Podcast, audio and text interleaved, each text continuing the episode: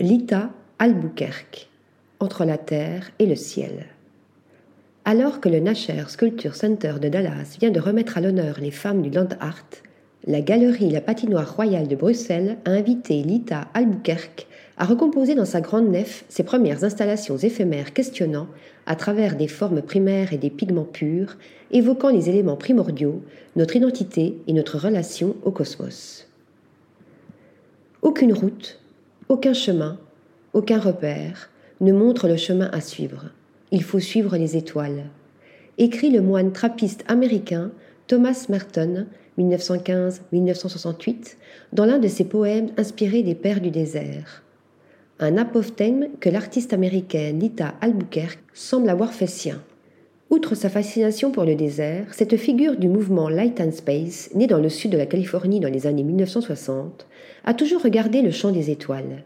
C'est ainsi qu'est née la carte des constellations, qu'elle reproduisit avec 99 cercles bleus dessinés à l'aide de 3 tonnes de pigments en poudre sur les sables du plateau de Gizeh, au pied des Grandes Pyramides, lors de la sixième biennale du Caire en 1996. Inspirée des écrits de Platon, affirmant l'alignement des pyramides sur les étoiles, cette œuvre éphémère intitulée Sol Star lui valut le prix de la Biennale. Comme l'attestent les esquisses préliminaires exposées à la galerie La Patinoire Royale, la dorure des pyramidions, restée à l'état de projet, devait donner à cette installation une dimension cosmologique extraordinaire.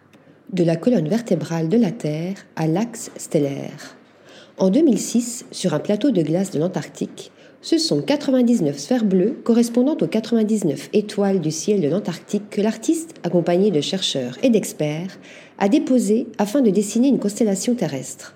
Et tandis qu'en 1980, Lita Albuquerque traçait, sous la forme d'une spirale rouge, la colonne vertébrale de la Terre dans le désert de Mojave une œuvre fondatrice recomposée spécialement par l'artiste à la patinoire royale en 2018, elle plaçait au sommet d'une montagne suisse le moulage d'un corps de femme nue recouvert de pigments bleus outre-mer, allongé pour écouter la terre. Pour Lita Albuquerque, les déserts sont des lieux d'écoute et de connexion à la riche histoire des traditions célestes. C'est ainsi, au milieu d'une disposition de cercles de pigments de poudre bleue, reflétant l'alignement des étoiles le 31 janvier 2020, que l'artiste disposa au sommet d'un rocher du désert d'Aloula, en Arabie saoudite, la sculpture monumentale d'une femme bleue en position de méditation. Forme primordiale et couleur primaire.